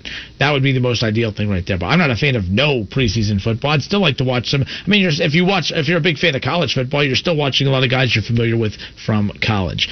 Um, but speaking of college, Herm Edwards, head coach for Arizona State, he uh, was our guest a little bit ago on 1410 Wing Live. Keith Byars uh, jumped in on the conversation with us because, of course, they were roommates. Uh, they were teammates. I'm sorry, with the Philadelphia Eagles, and uh, Byars looked up to Herm Edwards uh, when he was with the Eagles. And Herm Edwards now the head coach at Arizona State. So we talked about his time, you know, obviously playing with Keith Byars on the Eagles, as well as the comparison of the Pac 12's reaction to the plug being pulled on the 2020 fall season for the Pac 12 compared to that of the Big Ten.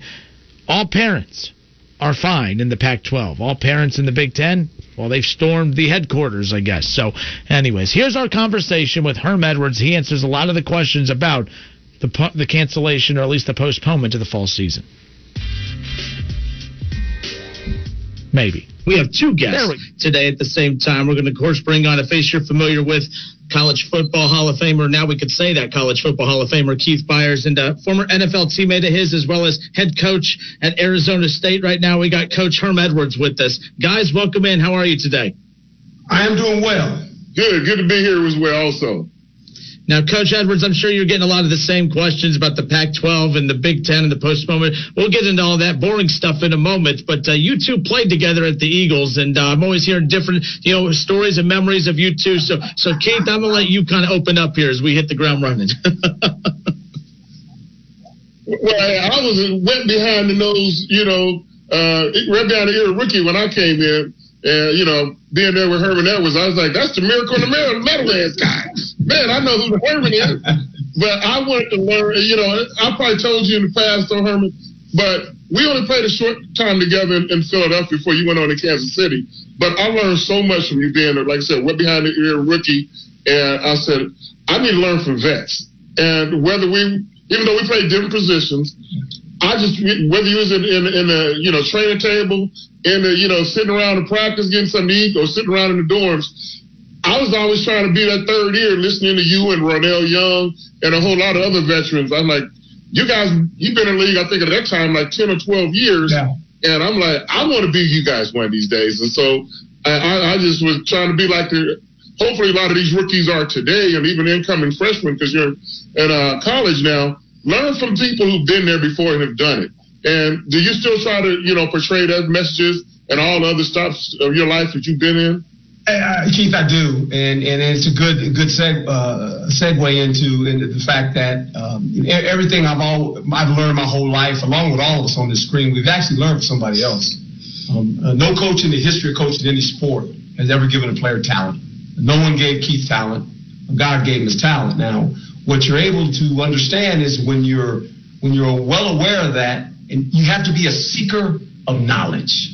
You yes. have to be an information gatherer.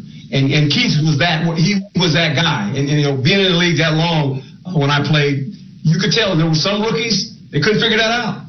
They just couldn't figure it out, and they they struggled.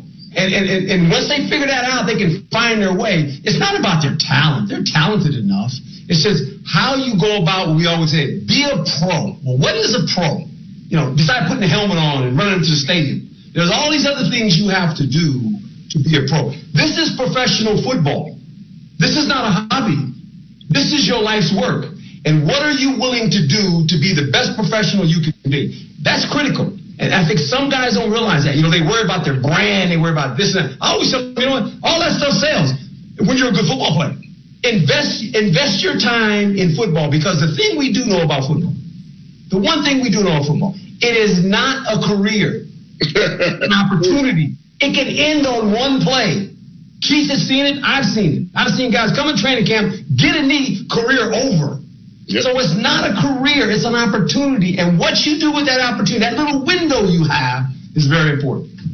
Yeah, I, I totally agree with you because uh, when I heard you was coming back to college, I'm like, Arizona State don't know what they're getting. They're getting more than a football coach.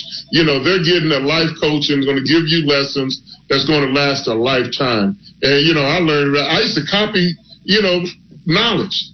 You I you, the thing of this when you was in Philadelphia, everybody, you know, coming out in practice looking a certain way.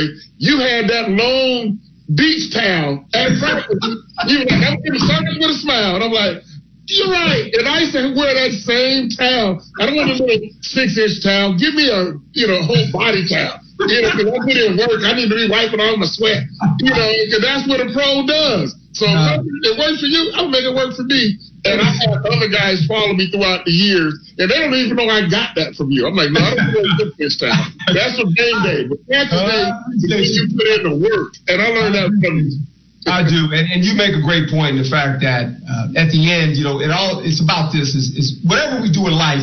When we first experience our first opportunity, whether it's in television, radio, um, be an NFL football player, you need to find a mentor to kind of show you the ropes. Because as, as much as you're confident and all that, really you have this anxiety in you because you really don't know. But but a person being a mentor is important. And I always say this: look, it's not so much what you give or what you take from football. What will you give back to the players and the coaches that follow you? That's part of the deal. That's part of being a pro. That's part of being a college athlete, student athlete. What are you? How are you making it better for the guys that follow you? Because there's going to be guys that follow you. That's you want to make the game better. Right, because everybody's career comes with an expiration date. You just don't know when it's going to be always, but it's coming with an expiration date. That's, that is true. All right, we got Arizona State head football coach Herm Edwards uh, with us here on the Justin Kinner Show. Justin Kinner, Keith Byars, Herm Edwards with you here this afternoon. And Coach Edwards, this is one of the most interesting times right now in, in all of sports. Uh, and you have a very unique position right now as a head football coach in college. Um, two Power Five conferences, of course, have postponed the upcoming football season, the Big Ten and Pac 12 with you being a head coach within the Pac 12, just your thoughts on how when this process started of kind of wondering where the conference was going to go with this to when you officially heard the final decision of they're going to postpone until the spring just your general reaction to everything along the way. Well knowing i was i was not naive walking into this. Um, we knew that the doctors the medical professionals were going to lead us. No head coach was going to lead us through this. No president no ad it was always left up to the doctors and i think if you understood that walking in this they were going, this is the first time like coach you know you, you want to be in charge right? You weren't in charge of this one. Now they were going to make the game plan out. You were going to follow it. I mean follow it to the t. Because if you didn't you're going to find yourself in a bad way. So with all that being said i think as more information came out and some of the teams were in different situations you know, some of the teams in california were a little bit different than arizona washington and i think uh, they drew the conclusion that safety uh, for players coaches for all involved was not a, was not in a place where they felt they could they could get a season in. So we've postponed at this point, and uh, we're looking to try to play in the spring, obviously, like like other teams are as well. Now, when you say play in the spring, when I mean I know it's know that nothing's definite, but when does that start? Is that February, January, well, or April? Keith, you make a good good point. I, I would think this that they would try to do that because you know all of a sudden you have the draft coming up. The draft's not going to change. You have the combine coming up. Um, I think if you try to do that, uh, you're talking uh, in January, uh, you know, maybe February, and you could get you, you could now. I don't think you can play a whole season. I don't think that at all. I, I think if you're in the Pac-12, uh, one of the things that, that that I brought up was maybe you just play in your conference. You play you play the five games in the North, and the other teams plays the five games in the South, and then they have a conference championship, which is six games. Now you're talking six games along with next season playing 12 games, well, that's 18 games. Well, LSU played 17 games last year in one season. Right. So I think if you get over that amount of games, you're going to put the players in a position where you know what injury could occur, and you don't want to do that to any football player. Yeah, that being every said, time also. right. And so that being said, too, think about this way. You know this because you you went to the combine. Um, now, if players they would be eligible to go to the combine, they wouldn't have to work out because they just had a season. They would have to go get physicals and do the interviews, and so everything would kind of stay intact that way. Now, that's just me talking. I, I don't get to make the decision. I don't even want to try to make the decision. but, but that's something that, that, that came to mind uh, when I thought about it. Yeah, I also what's on my mind, what are we playing for? There's no bowl game at the end of those six, eight, or nine games, or however many they, they deem to play. And we still got to get ready for the upcoming next season. Yeah. like, why are we playing? Well, You I think I think this for you you, would crown a for us a Pac-12 champion. Also, this Keith, if seniors did not want to come back, let's just say they weren't going to be a high round pick, that they were you know maybe going to be a fourth round pick or third round pick. Playing six games allows you to get more tape. That helps them.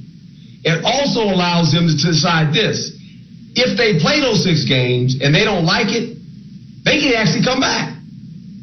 So then, regardless of how many games you play, so that, that's a good option for them.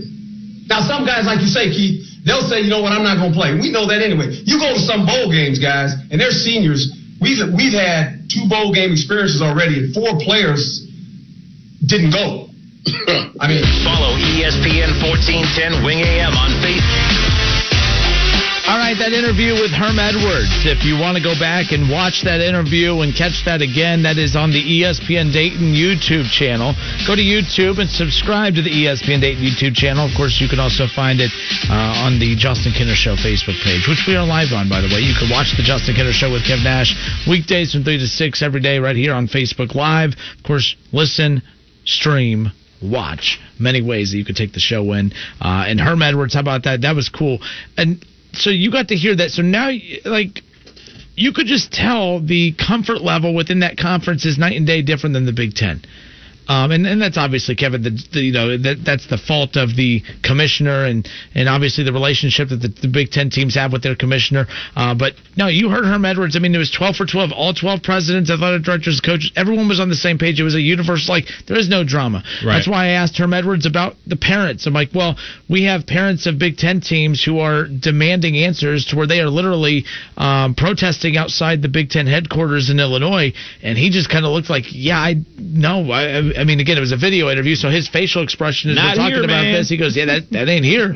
like he hasn't heard from any of his parents like in a neg- in a bad in a negative light. Like they've been uh, very you know upfront, transparent about everything. So it isn't like I can see. I mean, there is a lot of weird, shady stuff going on with the Big Ten, Kev. So I get the frustration, but it is interesting. Two Power Five conferences postponed the fall, and yet only one of them is having this mess. The Pac-12 is just smooth sailing. Smooth sailing. It's it's quite alarming. Quite alarming, man. Uh, goes back to leadership and transparency, and I guess the only transparency they're willing to give is that letter.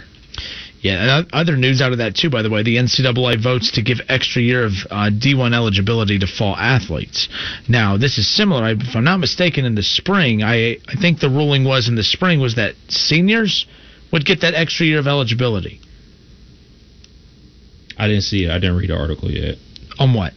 On the transfer thing. No, I'm just I'm but that's what it is. So in the spring, last spring when they canceled baseball and everything, every every senior athlete kept their eligibility, every single senior kept their eligibility for one more year. Not Right. every athlete. Right. This fall one is different.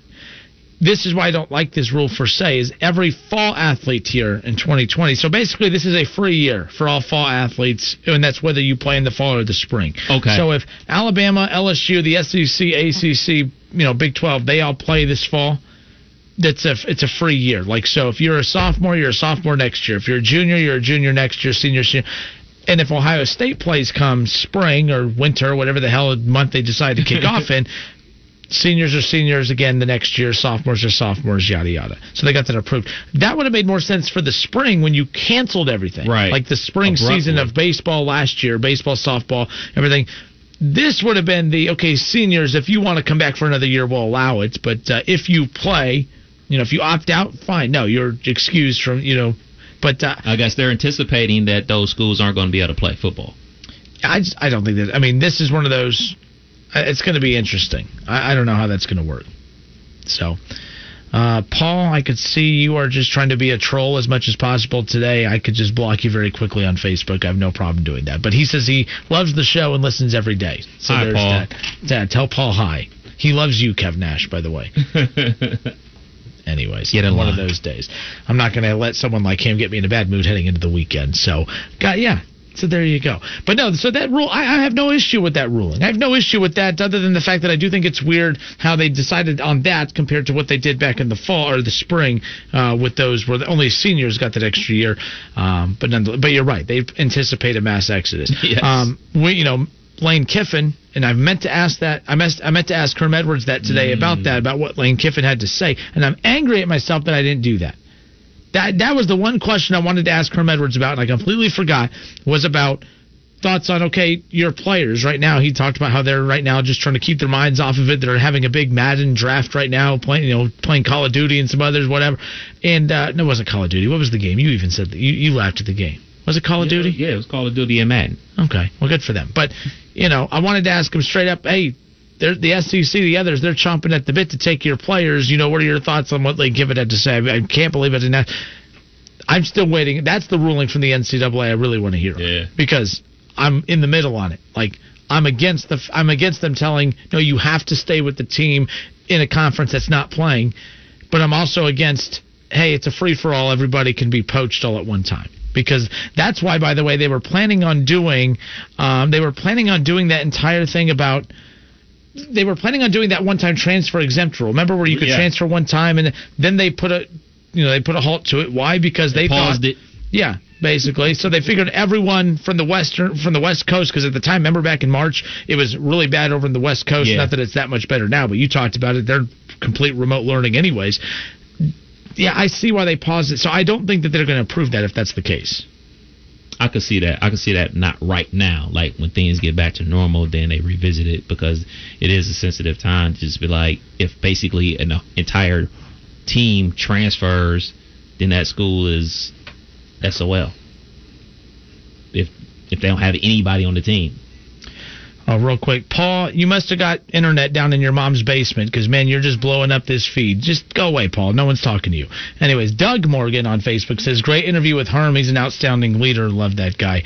Absolutely. I mean, Herm's one of the best, and I'm looking forward to when we have him on again coming up in the future. So we got Kev Nash over under coming up next.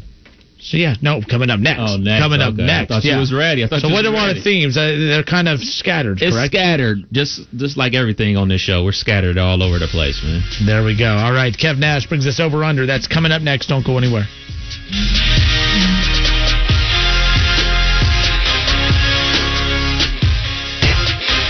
Justin Kinner, Kev Nash, back with you here on 1410 ESPN Radio. Happy Friday. Woo! I'm I'm starving. I, I, you know, I'm trying to do this eating healthier thing. I had a salad for lunch, and it was good. It was a good salad. Life would it be? I'm torn between seafood and Mexican food. Italian food. Oh, I like Italian food too. Damn it. Man, I, I honestly don't know seafood or Mexican food. I really don't know. I would have to. I would think Mexican. Growing up in a Hispanic family, I mean, my grandma makes. I mean, my grandma, my aunt, my family, they make the best Mexican food out there. So that would be tough. But I could eat shrimp, fish, oh, salmon. Damn it! See, I'm hungry. We got to get. What we got? Five minutes. Five minutes.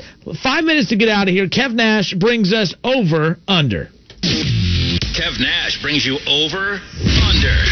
All right, Justin, we're all over the place with this topic today for over under. All right, Ohio State has currently Zero games. Ohio State currently has 18 commits for the 2021 class. Over or under three decommitments. Uh, under. Under. Because I think that, uh, I mean, I get people's concern about, so I'm to say the under. I get people's concern about the impact of recruiting due to the, you know, Kevin Warren pulling the plug on the Big Ten season. By the way, just because we started this, you know, our listeners love food. Anytime you brought up the grilled pizza last time, it hijacks the food. Ron says Mexican food. That's our question of the day for the last five minutes. It, what's the one food that you could not live without? That if you, I mean, for me, it's I'm between Mexican food and seafood. I think I'm going to say Mexican food. I, if I can only choose one kind of food to eat the rest of my life, I guess it would be Mexican food. Uh, but again, nothing else. It only be Mexican food. So, anyways, uh, under. I, you said it's all over the place. Under because I do believe that it's going to have an impact on recruiting for some programs in the Big Ten, the fringe schools, uh, schools that struggle getting the elite talent to begin with, like Indiana and some of the others. But I don't think Ohio State's going to be impacted by this. Um, I think that if any top recruit has concerns about going to Ohio State, those same concerns are going to exist for other programs because until the sorry, someone said beer. Yeah. Doug, well played. Um, I think that we got to wait. To, I'm going to wait to see if the season actually kicks off for the other conferences. Because if it does, then maybe my answer might be a little different. But uh, for right now, I say zero. If there's a decommit, I don't think it's going to be COVID related.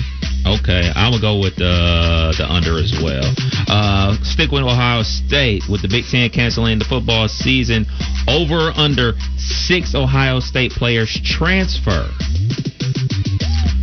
Man, that's where. Now, see, the decommits I'm fine with because that's so far off in the future. As far as transfers, I think until we hear word from NCAA, it's going to be up in the air. But to sit there, I think it's very. It's typical Ohio State fans to think that oh, there's no uh, there's no place else that Buckeyes would rather be.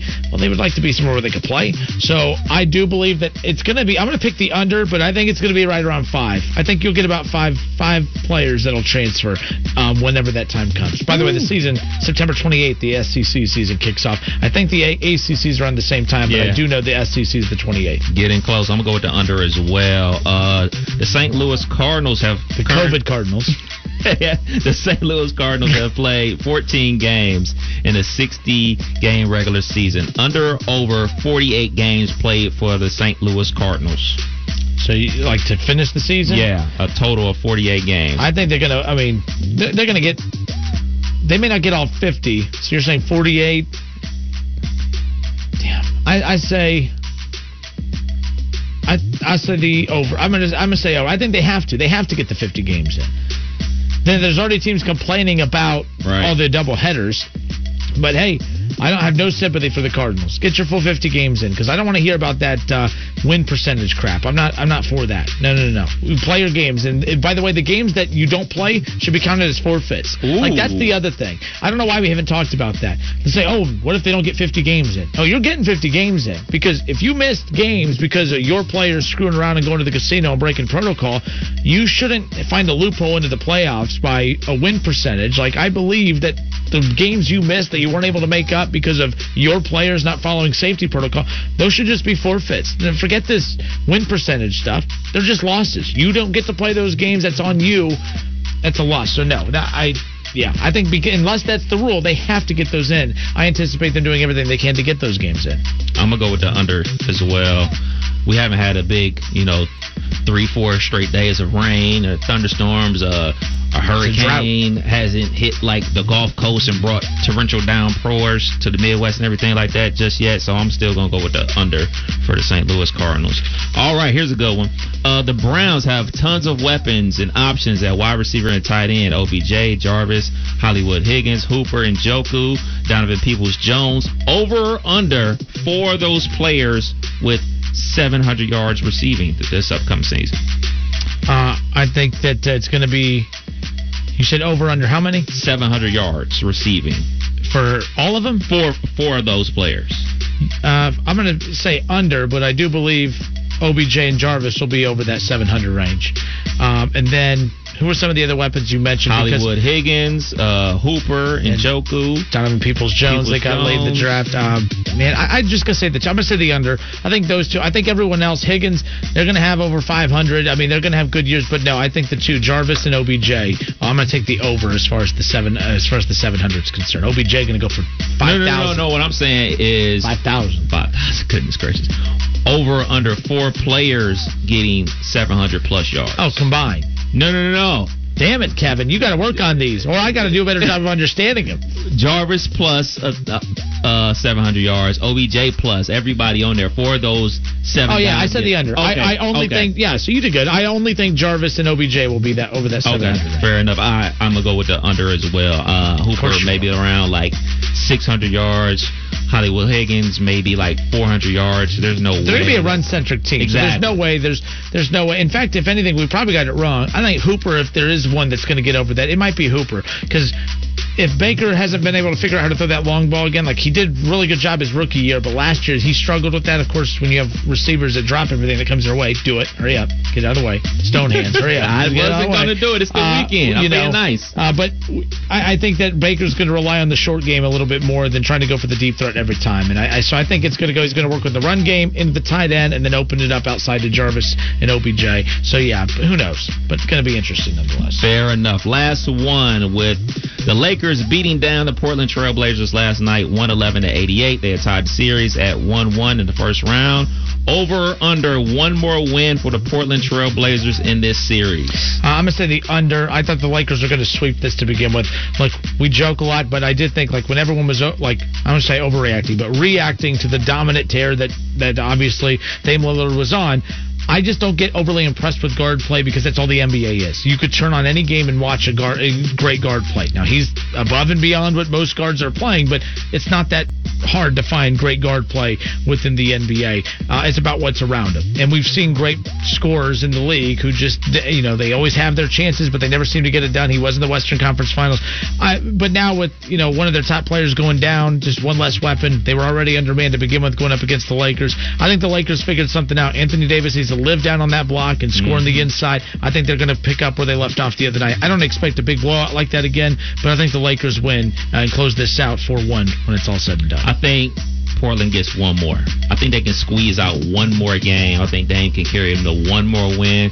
Because in that first game, he really didn't go berserk. He had a real good first quarter, and then he had got hot in the fourth. He'll go berserk in one game and get on one game. But I really think that the Lakers are. I, I don't even think. Obviously, they're a better team than them. I mean, it's LeBron James and Because they got the goat. The GROAT, remember? We're the GROAT, start, the greatest. We're gonna start that at five fifty six. the really greatest, gonna do that? The greatest goat of all time. the greatest goat. I'm gonna go with the. I can't even go over. I, I gotta go with the under because I don't push. Push. It's Push. a push. It's your push for me. All right, folks. Uh, a week from today, a week from today, we will be calling high school football. The ESPN Dayton High School Football Game of the Week. If you're watching live on Facebook, take a look. Here's our schedule for the season. We're beyond excited. Centerville at Fairmont a week from tonight uh, is where we'll be kicking off the season. Looking forward to seeing Springfield. Mo Douglas and company will be at Centerville the following week. Get to see Wayne in week three, Wayne and Centerville, Miamisburg and Fairmont week four, Fairmont and Wayne week five, and Centerville and Miamisburg in week six. Uh, so again, if you want more information on our ESPN Dayton High School Football Game of the Week broadcast, head to wingam.com and check those out. It all kicks off a week from tonight, week one, Centerville at Fairmont, and we are excited about that. Myself and College Football Hall of Famer Keith Byars will be on the call all season. One more time, it's the ESPN Dayton High School Football Game of the Week. You can listen on air and stream us live at wingam.com. Kev, it's been a good week. Yes, sir. The interview with Herm Edwards, great stuff. That's going to be up on the website at wingam.com. And subscribe to the ESPN Dayton YouTube channel. Head there now. Subscribe. Like it. And by the way, congratulations to Nick. Nick was the winner of our Skyline Chili $25 gift card. Uh, so he's been contacted already. We have a lot of gifts coming up, including the PGA 2K21 video game for Xbox and PlayStation. We're getting like 40 copies of that thing. We're going to be giving away a ton of those coming up next week and the week after the PGA 2K21 video game. We know how much they kick ass when it comes to the 2K basketball side. The golf game is pretty cool too. Uh, we got a, we got a lot of those copies in, and we're going to be giving those away. And all you have to do is subscribe on YouTube, follow the page on Facebook, the Justin Kinner Show on Facebook, and comment in the comment section. Those are the three ways you could be eligible to win. Not you though. Not me. Not Not, me. I'm not eligible. I work here. So there you go, folks. Have a great weekend.